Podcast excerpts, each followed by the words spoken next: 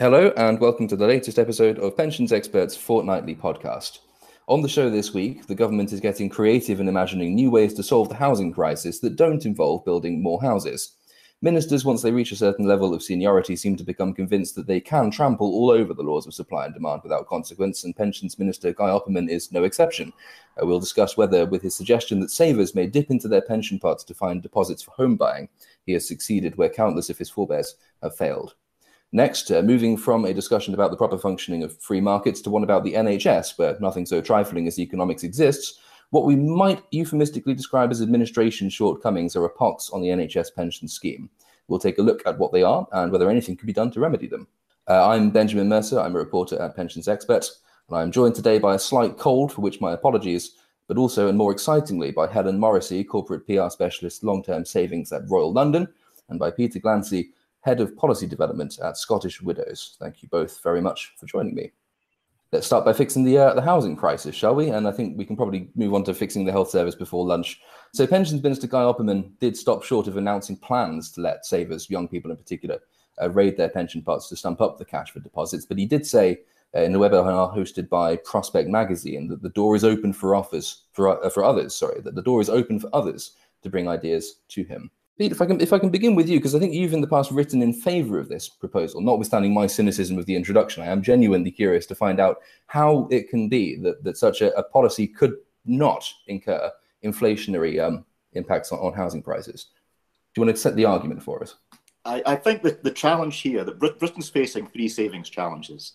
We're facing a, facing a challenge of ensuring that people have enough to, to live on when they retire we face a, a, challenge that there's a growing number of people, 10 million households have nothing put aside for a rainy day, no financial resilience, and we have a generation of millennials who can't get on the property ladder and who will end up spending at least half of their hard saved pension pots uh, handing that money over to private landlords. And we need to do something about that.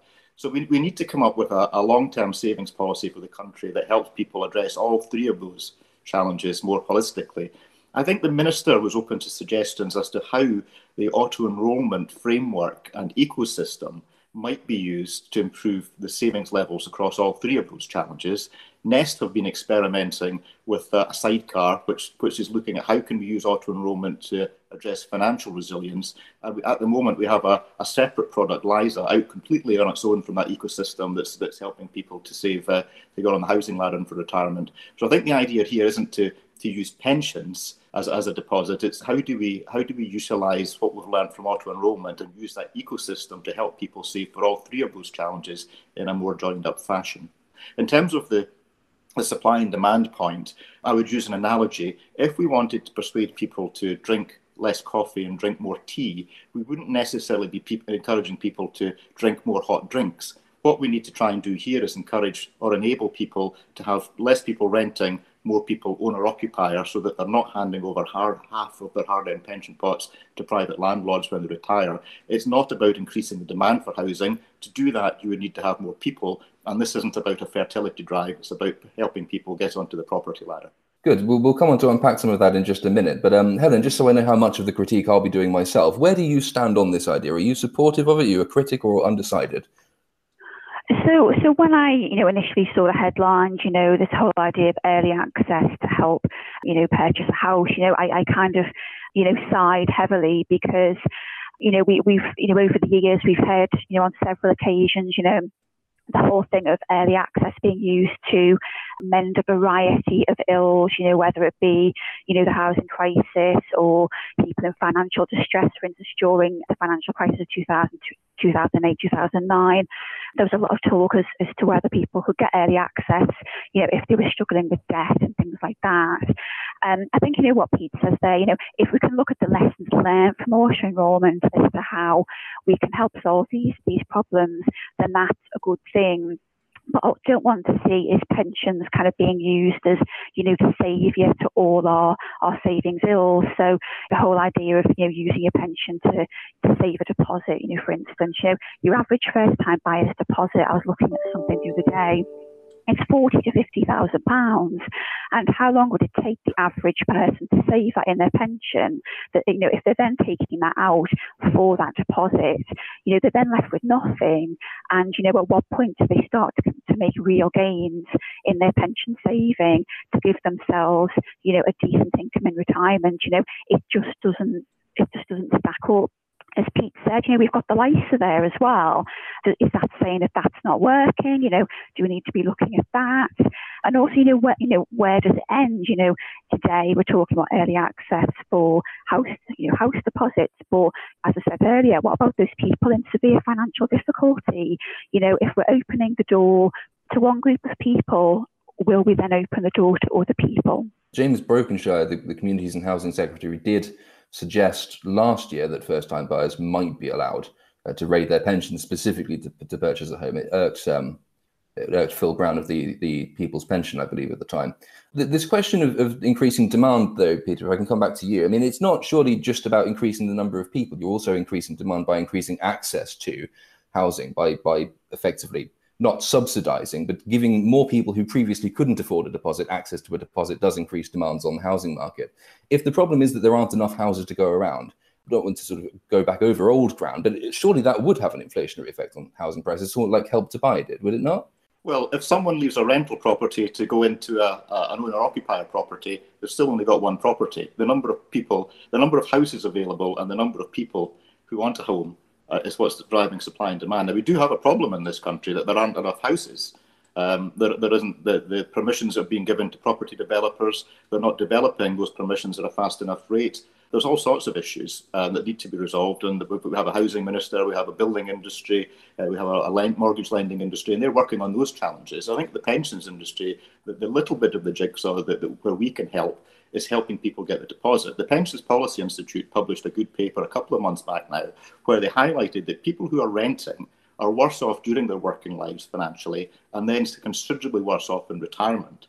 Because they're worse, off during their financial lives, if we can help them moving from renting to owner occupying, we increase their disposable income, which includes money they can spend, but also money they could choose to save for their retirement. And again, it gets into that virtuous cycle but I, I, don't, I don't see how helping people move from renting to owner occupying is going to increase the demand for the number of houses. I mean, I, I should probably declare a, a, almost a lack of interest in this because I, I, escaped this particular vicious cycle by not going for housing. I live on a boat, so it's not my problem. But um, for those for those people whose problem it is, Helen, um, I mean, it took I think almost a decade. And the, the wage average wages, for instance, I think they only got back to sort of pre two thousand and eight levels shortly before this coronavirus crisis uh, struck. Mm-hmm. And even during that very long recovery, you saw uh, auto enrollment, you saw defined contribution pensions not picking up the slack left by defined benefit schemes. There's still a problem of uh, too few contributions going in. Given that we're now probably heading into a prolonged period of, of quite significant financial uncertainty, will people even have very much of a pot to raid if indeed that were the policy that were implemented? Can, you see a, a, problem with too little money being available just in general? I just think that, you know, when we think about auto enrolment, we've got to remember we're still in the very, very early days of auto enrolment. Um, and you know, you know, in that time, we've got 10 million extra people contributing. Fair enough, you know, the levels of contribution. There's a lot of discussion there as to what we can do to kind of raise that. But I think also what auto enrolment does is that it normalizes contributing to a pension, which is really, really powerful. You know, we will get to a point where people coming into the workforce, you know, it will just be a given that they contribute to a pension as part of their wages. And, you know, that is kind of them for the future. And I just think getting into that habit is, is just vitally important. And I think you know, a lot of this discussion around early access to, you know, to fund um, house deposits and, and, and, such, you know, kind of gets in the way of that. You know, a pension is there, you know, for your long-term financial stability in your retirement. And if people are going through the auto enrolment process and not coming out with a good outcome, you know, what does that mean? And Peter, I mean, that, that sort of seems to sort of feed back into how, how we began, isn't it? I mean, is it the case then that it, it's not about raiding pensions, as you say, it's but you can learn the lessons from things like auto enrollment and maybe erect a, a, separate sort of side scheme to help with these deposits. Is, is that, do you think, the way forward? Would it be a success? And I suppose more more pertinently, do you think even if it would be a success, the government is likely to to go down that road? I think it would be popular and successful. I mean, we, we did research where 70% of people in their 20s said that they would put more money away for the long term So we didn't ask them about pensions, we were asking about long term savings. 70% would put more money away for the long term if that included flexibility to help them go on the housing ladder. And 60 to 65% of people in their 30s and then their 40s said that they would put more money away for the long term if there was flexibility to help them in times of extreme hardship. So we know that it would be popular to, to, to, to have that type of savings approach. The lessons we can learn from auto enrolment is that we tried to engage people for decades prior to auto enrolment on the need to save for the retirement. Auto enrolment is successful because it uses behavioral finance techniques and it's directive in its nature. And people generally follow the direction from the government. We've seen that not just with auto enrolment, but also, also with COVID guidelines, not with some, notwithstanding some of the current shenanigans at the moment. But people generally follow government guidance. And if we can come up with a directive approach that applies those same behavioural finance techniques to solve the other two critical savings challenges that we face as a nation, it's worth exploring. Certainly sounds it. I, I missed the trick at the beginning. I should have asked you both what decimal of lockdown you're in today, but um, that's. I think, we're red. whatever decibel that is, we're red. I've even lost track myself. Um, I think on that delicate note, we'll move on then to the um, we'll go to the NHS pension scheme. On the subject of coronavirus, you would think doctors, nurses, NHS staff in general have quite enough to be dealing with at the moment without having to worry about their pensions as well. Uh, but it seems they are not quite so lucky. Um, there are, of course, many benefits to being in the NHS pension scheme if you can get them. But per our report on this from October the 19th, ongoing administration issues, including processing errors leading to incorrect allocations and records of contributions, uh, GP pension payments not being made on time, employer contributions being deducted for staff who've already left. Um, they've seen some GPs turn their eye on Capita, which has been responsible for the delivery of the NHS England's primary care support services since September uh, 2015. Um, Helen, do you want to kick us off on this one? Are these? I don't remember the last time I, I covered a big public sector pension scheme without bringing up some kind of data problem or data issue. Are these part and parcel of being in large, unwieldy public sector schemes, or is there something sort of unique or particular going on here? I mean, the short answer is that you know it, it shouldn't be, and you know reading you know that coverage is is absolutely hair raising. I mean, as you say, on the one hand you've got these terrible stories of the tech not working, contributions not being taken. I think there was an example of a lady that had to scan 15 years worth of their pay slips to prove kind of that contributions had been made that she was being told weren't. It's an absolutely you know terrible situation you know, the fact that, you know, in the 21st century, you know, they're still referring to kind of paper documentation rather than you're saying that online portals aren't working properly is kind of really, really unnerving. And then, you know, as you mentioned in your intro, you know, this isn't the only issue the, you know, kind of GPs and, and consultants, for instance, are having at the moment. I mean, you know, there was a lot of coverage around the issues that a lot of, you know, consultants are having with the annual allowance. And we, we, we kind of had consultants being hit with massive tax bills that they weren't expecting because they breached annual allowance limits. We're, we're hearing stories of GPs um, and consultants retiring early because they just couldn't deal with, with the, the administrative complexity and difficulty, which obviously in a time of coronavirus, when we need all the experienced hands on deck that we can get, you know, is, is, is really, really frightening. Peter, do you, do you have a, an opinion on this? Is this a just a problem with the sheer size of the scheme, or are there things that really should have been done better? I think there's I think there's challenges with the complexity of the scheme and the, the end-to-end infrastructure. It's critical in pensions administration, as we all found out in the early days of auto enrolment, that there's, a, there's an absolute alignment at all points in time between what you've earned, how that translates into pensions entitlement, and how it feeds through to the administration systems. This scheme's got different accrual rates before 95, before 2008 uh, up to 2015. And we've got locums in the industry who are working for multiple employers with little pots of salary that give them pensions entitlement. And what seems to be going on is that there seems to be contributions that are missing or applied incorrectly. And I think, I mean, it's, it's, it's for the scheme sponsors, the trustees, uh, the scheme administrators to get through and sort this out. But I'd go for a three stage approach. The first thing you need to do is you need to cap the problem. You need to stop any further uh, incorrect or missing records accruing because unless you can put a cap on it, it's just going to keep getting bigger and bigger and bigger, and the, the, the, the rectification project will be enormous.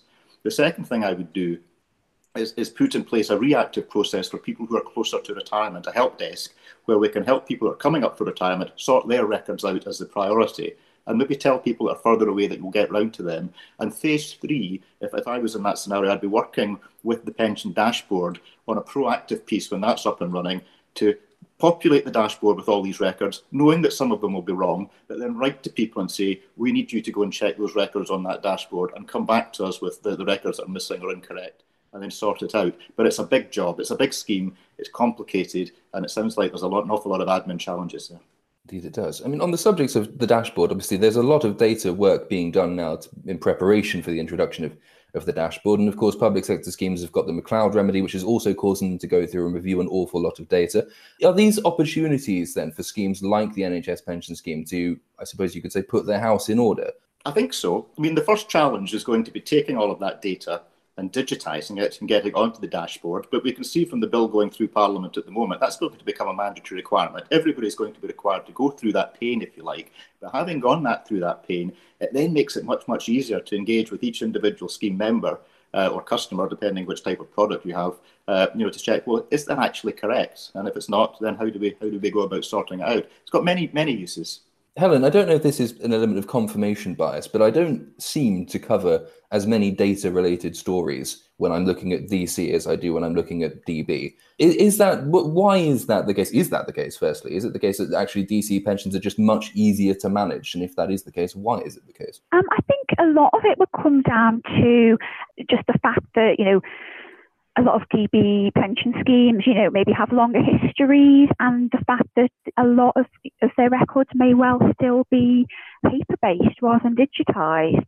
I know that, for instance, like when I was a journalist, I covered things like you know, GMP equalisation and things like that, and the amount of pension schemes I spoke to that were literally talking about, you know, there being, you know, a massive room in the basement with, with you know, all of these records in there.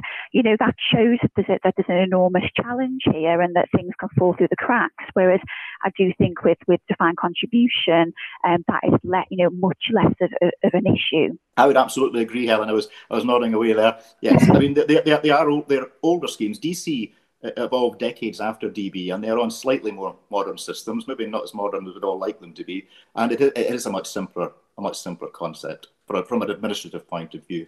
I mean, we've heard in the past that the, the DB part of the industry didn't want to participate in the dashboard because a lot of the records are paper based. But to me, that wasn't an excuse. That's a problem statement. And, you know, the, the doctor's scheme is bringing that problem statement to life. You need to digitize it to then engage with people to solve the problem. It will never get solved if all of these issues are contained in shoeboxes behind the scenes somewhere. Absolutely. Yeah, absolutely, completely agree. I mean, I think one of the examples, I think, in, in your coverage on this was, you know, um, of, of people, you know, having to go in and being sent these massive Excel spreadsheets and having to go in and, you know, amend, you know, all the information they were given, you know, often going, you know, years and years back and taking people, you know, days and days of their own time to do that. They shouldn't have to do that in order to make sure that their pension records are up to date.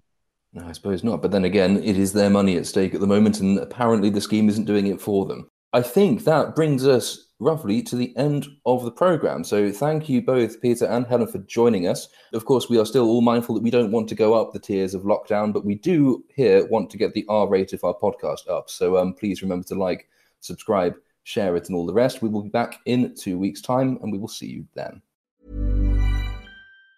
Hi, I'm Daniel, founder of Pretty Litter. Did you know cats tend to hide symptoms of sickness and pain? I learned this the hard way after losing my cat, Gingy. So I created Pretty Litter, a health monitoring litter that helps detect early signs of illness by changing colors, saving you money and potentially your cat's life. Pretty Litter is veterinarian developed, and it's the easiest way to keep tabs on your fur baby's health right at home. Go to prettylitter.com and use code ACAST for 20% off your first order and a free cat toy. Terms and conditions apply. See site for details. Planning for your next trip? Elevate your travel style with Quince. Quince has all the jet setting essentials you'll want for your next getaway, like European linen, premium luggage options, buttery soft Italian leather bags, and so much more. And is all priced at 50 to 80% less than similar brands. Plus, Quince only works with factories that use safe and ethical manufacturing practices. Pack your bags with high-quality essentials you'll be wearing for vacations to come with Quince. Go to quince.com slash pack for free shipping and 365-day returns.